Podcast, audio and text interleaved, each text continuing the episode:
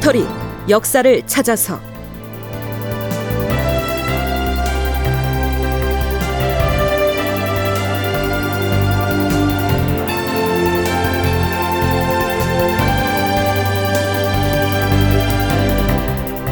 제 1170편 옥새를 넘겨봤다. 극본 이상락, 연출 황영선.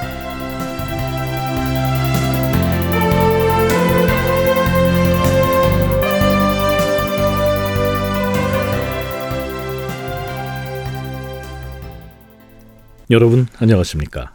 역사를 찾아서의 김석환입니다. 국왕이 재임 중에 사망하는 일이 발생을 하면 당연히 세자가 왕위를 이어받죠. 우리 프로그램에서도 국왕이 교체되는 상황을 여러 차례 방송했었는데요. 대개는 이런 절차를 거치지요.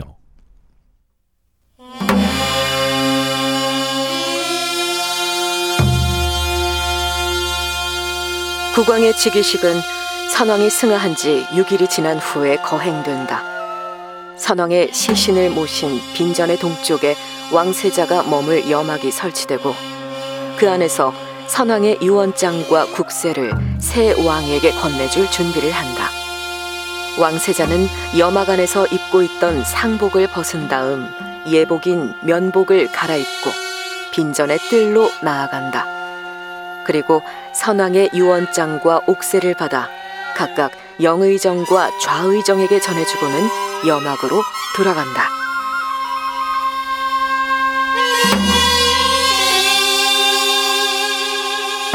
여막에서 다시 나온 왕세자는 붉은 양산과 푸른 부채를 든 사람들에게 둘러싸여서 가마를 타고 어좌가 설치된 정전으로 향한다.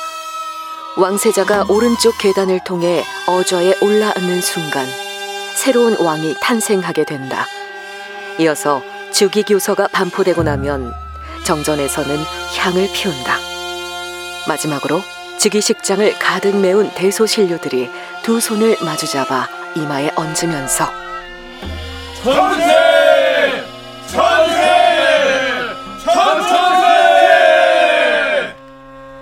이렇게 외친다. 이는 왕조의 운명이 오래도록 영원하라는 뜻이다. 네, 이상 사례로 든 내용은 부왕이 사망한 뒤에 이미 왕세자로 책봉돼 있던 아들이 그 왕위를 물려받는 정상적인 경우입니다. 조선의 역사에서 공식적으로 반정이라는 호칭이 붙은 경우는 연산군을 몰아내고 중종이 즉위했던 중종반정과 지금 우리가 다루고 있는 인조반정 이렇게 두 번이었습니다. 자 그렇다면 중종의 경우엔 어떻게 했을까요? 반정군은 법궁인 경복궁 안으로 들어가서 왕실의 가장 어른인 정현 왕후에게 연산군은 군주로서의 도를 잃어버려서 종묘사직을 맡길 수 없으므로 진성대군, 즉 중종을 맞아들여 국왕의 대통을 잇게 해달라고 요청하였다.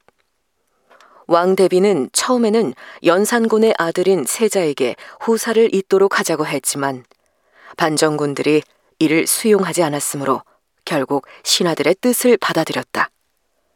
이조 판서 유순정은 왕 대비의 전지를 받아가지고 진성대군이 머물고 있던 사저로 가서 상황을 보고했고 대군은 몇 차례 사양하다가 이를 허락하였다. 새 국왕의 즉위식은 경복궁 근정전에서 거행되었다. 반정으로 정권을 잡은 중종의 즉위식은 이렇게 거행됐던 겁니다. 그러니까 중종의 경우엔 이조 판서가 대비에게 찾아가서 중종으로의 왕위 계승을 허락한다는 전지를 받아왔기 때문에 당시 법궁이었던 경복궁에서 즉위식을 할 수 있었죠. 그런데 인목대비는 이귀 등이 모시러 갔을 때에는 아예 말상대도 해주지 않았기 때문에 하는 수 없이 능양군이 폐위된 광해군까지 대동하고서 직접 찾아가지 않으면 안 됐던 겁니다.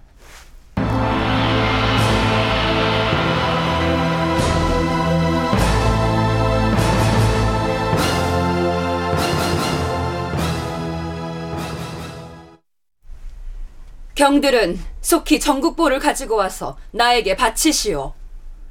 인목 대비는 경운궁을 찾아간 능양군 일행을 향해 이렇게 명합니다. 참고로 문헌에 따라서는 국왕의 도장을 전국보, 국보, 뭐 국세, 옥세 등으로 다양하게 칭해 기술하고 있는데요. 앞으로는 우리에게 보다 익숙한 옥세로 통일해서 부르겠습니다. 인목 대비가 우선 옥세부터 달라고 하자 이 귀가 즉각 반발을 하죠. 대비 마마, 어찌 성급하게 옥세를 달라 하시어서 사람들의 의심을 사려는 것이옵니까? 그런데 이때 능양군이 나서서 당시의 좌의정 박홍구에게 좌의정은 옥세를 가져와서 대비전에 들이시오. 이렇게 명하죠. 사실 반정군이 옥세를 입수하기 전까지는 우여곡절을 거쳤습니다. 그날 저녁에 창덕궁으로 되돌아가 볼까요? 왕을 찾아서 체포해야 한다. 궁궐 곳곳을 모두 뒤져서 왕을 찾아라. 예!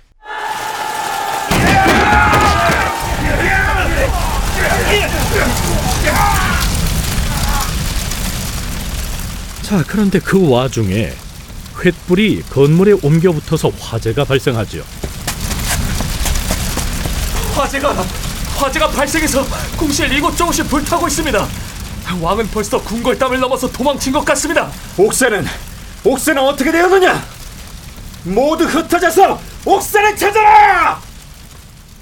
궁궐에 화재가 발생해서 옥새의 행방이 묘연했었는데 우여곡절 끝에 반정군의 한 군사가 대궐의 후원에서 옥새함을 찾아냈던 겁니다.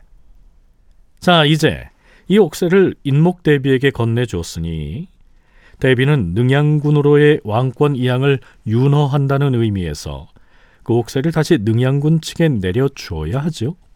그런 다음에 장덕궁의 정전인 인정전으로 가서 즉위식을 거행하는 것이 순서일 텐데요. 어찌된 일인지 이 인목 대비는 옥새를 움켜 쥐고는 내놓질 않습니다. 능양군으로선 참으로 난감했겠죠. 대비께서는 옥새를 가지고 들어간 뒤 아직 아무 기척도 없는 것이오. 그렇습니다. 하지만 설마 다른 일이야 있겠습니까? 만일에 대비가 마음을 고쳐먹고서 능양군에게 옥새 내리기를 거부한다면 일이 뭐 매우 복잡해지겠죠. 임목대비 왜 붙잡느냐? 임목대비도 선조의 계비로서 황제의 책봉을 받는 사람이거든요. 본인은 광해군을 폐위할 수 없지만 임목대비의 권위를 빌리면 일단 대등해지는 거예요.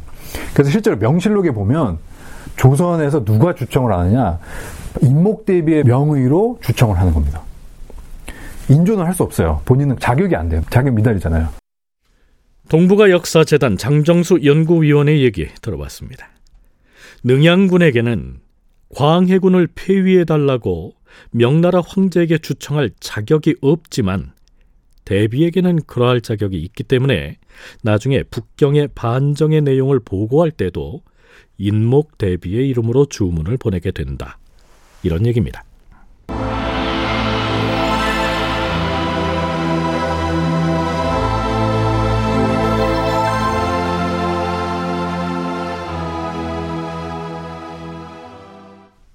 인목 대비로부터 아무런 응답이 없는 채로 시간이 지체되자 초조하게 기다리고 있던 능양군도 더 이상은 참을 수가 없었던 모양입니다. 나는 집으로 물러가서 대죄를 하겠소. 그건 아니 됩니다. 지금 대거로 물러나시면 장차 일이 어떻게 될지 모릅니다. 대비께서 무슨 생각을 하시는지 알 수 없으나 마냥 기다리게 하지는 않을 것입니다. 조금 더 기다려보는 것이 좋겠습니다. 동북아 역사재단 장정수 연구위원은 능양군이 반정거사를 일으켜서 창덕궁 진입에 성공하자마자 곧바로 인목대비에게 달려간 정황.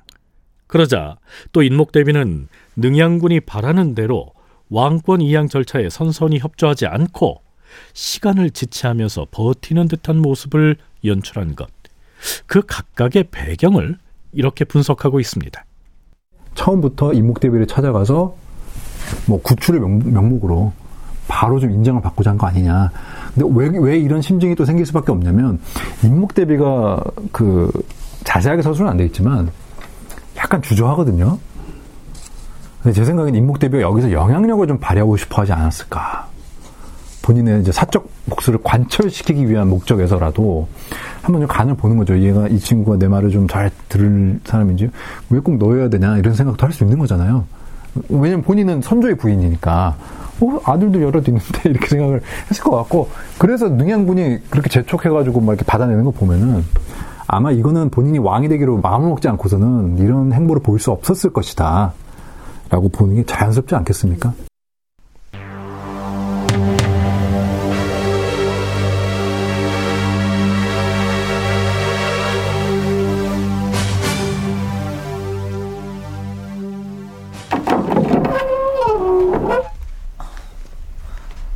데비 마마께서 들어오시라는 분부이십니다. 모두 데뷔전 뜰로 드시지요. 어, 그래요. 드디어 대비께서 윤허를 하셨습니다. 잘 됐습니다. 이제는 옥새를 내리기로 결심을 하신 것 같습니다. 자, 어서 안으로 드십시오. 네, 그러십시다. 자, 그럼 이제 인목 대비는 선선히 옥새를 건네주고 능양군의 즉위식 절차에 협조할까요? 드디어 대비가 능양군을 인견하겠다고 명하였다. 그러자 능양군 일행이 대비전으로 들어갔는데 대비는 선왕의 허좌를 설치해 놓은 곳으로 능양군을 들게 하였다. 능양군께서는 선왕께 제배를 드리십시오.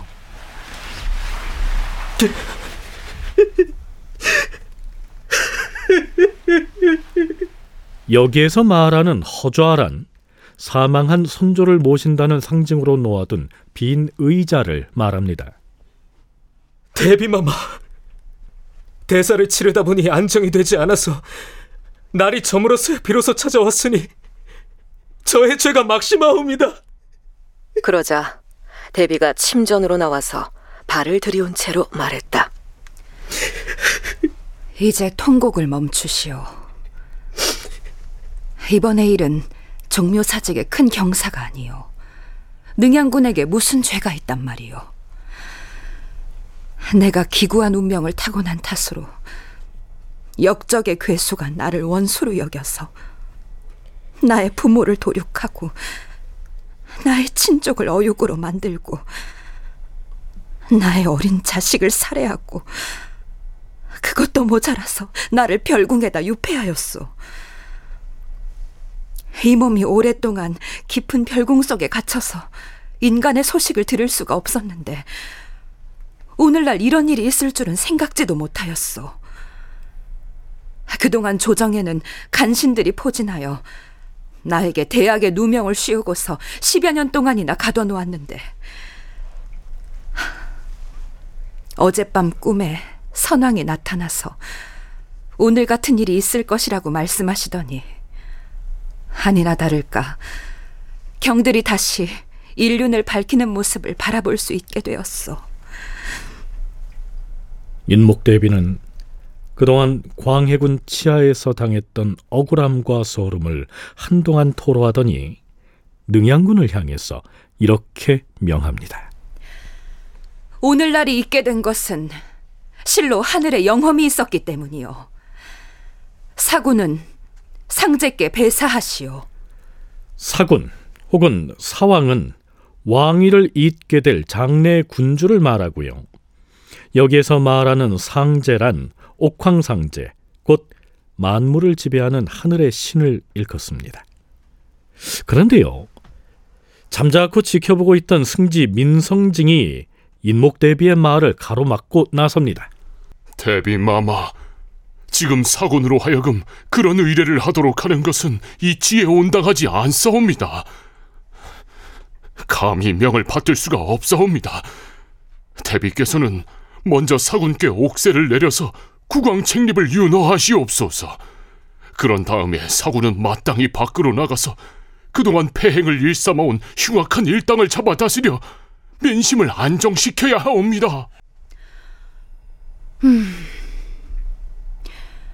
옥세를 전하는 것은 작은 일이 아니오. 그러니 초라하게 예를 행할 수는 없어요. 날이 밝으면 이곳 경운궁의 서청에서 예를 갖추어서 행할 것이요. 또한 아직 반정에 대한 중국 조정의 명을 얻지 못했으니 어찌 정통성이 있겠어요. 사구는 즉위하더라도 우선은 국사를 임시로 서리해야 하는 신분인 것이요. 인목 대비가 자꾸만 주춤거리면서 옥새 건네주기를 머뭇거리자 도승지 이덕형이 보다 강력하게 항의합니다. 대비마마, 국가가 위태하여 거의 망할 지경에 이르렀기 때문에 이번에 사군께서 종묘사직의 대계를 위하여 몸소 갑옷을 입고 이 대사를 일으켰사옵니다. 그리하여 백성의 마음이 이미 우리의 뜻을 받아들였으니 이미 천명은 정해졌사옵니다. 하온데 대비께서는 너희하여 옥새 전하는 일을 밤이 깊도록 결단하지 않으시니 이것이 무슨 연유이옵니까? 만약에 속히 옥새를 전하여서 사군으로 하여금 국왕의 위호를 갖추게 하지 않는다면 지금의 난국을 어떻게 진정시킬 수 있겠사옵니까? 내가 생각하기에 옥새를 넘겨봤는데에도 소정의 절차가 있는 법인데 이처럼 늦은 밤에 급박하게 전수를 하는 것이 과연 마땅한 일인지. 음. 경들의 의견이 그러하다면 대신과 상의를 해서 전하도록 하겠소. 대비마마, 신은 제덕이 없어서 감당하지 못하겠사옵니다. 대비가 옥새를 넘겨주겠다니까 능양군이 이렇게 사양을 하는데요. 부왕이 사망하고 세자가 정상적으로 왕위를 넘겨받을 때에도 보통 두세 번쯤은 사양을 하는 모습을 보이는 것이 관례상의 겸양지덕이죠. 승전색은 사군 능양군에게 옥새를 전하라. 예, 대비 마마.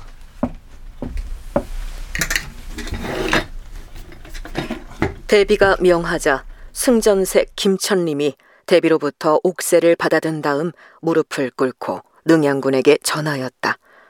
능양군이 절을 하며 어보를 받았다. 승전색은 왕이나 왕비의 명령을 전달하는 일을 담당했는데요. 그 일을 내관이 맡아서 했으므로 이들을 보통 승전환관 또는 승전내시 이렇게 불렀습니다. 자, 이렇게 해서 능양군은 대비로부터 얼떨결에 옥새를 넘겨받습니다. 사실 이렇게 하는 것은 정상적인 절차는 아니지요. 그날 밤 경운궁에 몰려갔던 사람들이 대비에게 옥새를 넘겨달라고 재촉했던 것은 그곳에 함께 갔던 좌의정 박홍구에겐 내려달라는 것이었습니다.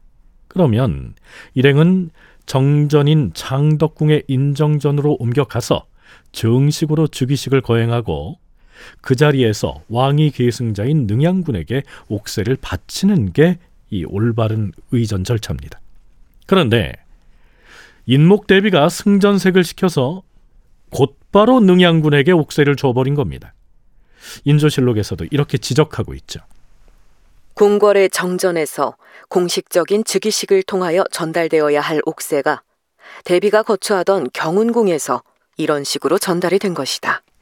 그러니까 이 상황은 능양군이 옥새를 넘겨받았으므로 대비로부터는 국왕으로 인정을 받은 셈이지만 아직 즉위식을 하지 않았으니 국왕이라고 불릴 수는 없는 상황인 겁니다.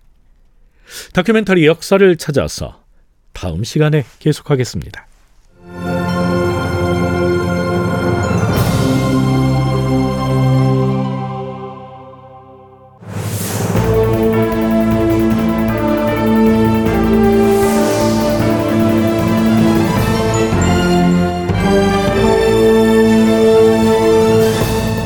다큐멘터리 역사를 찾아서 제 1170편 옥새를 넘겨봤다.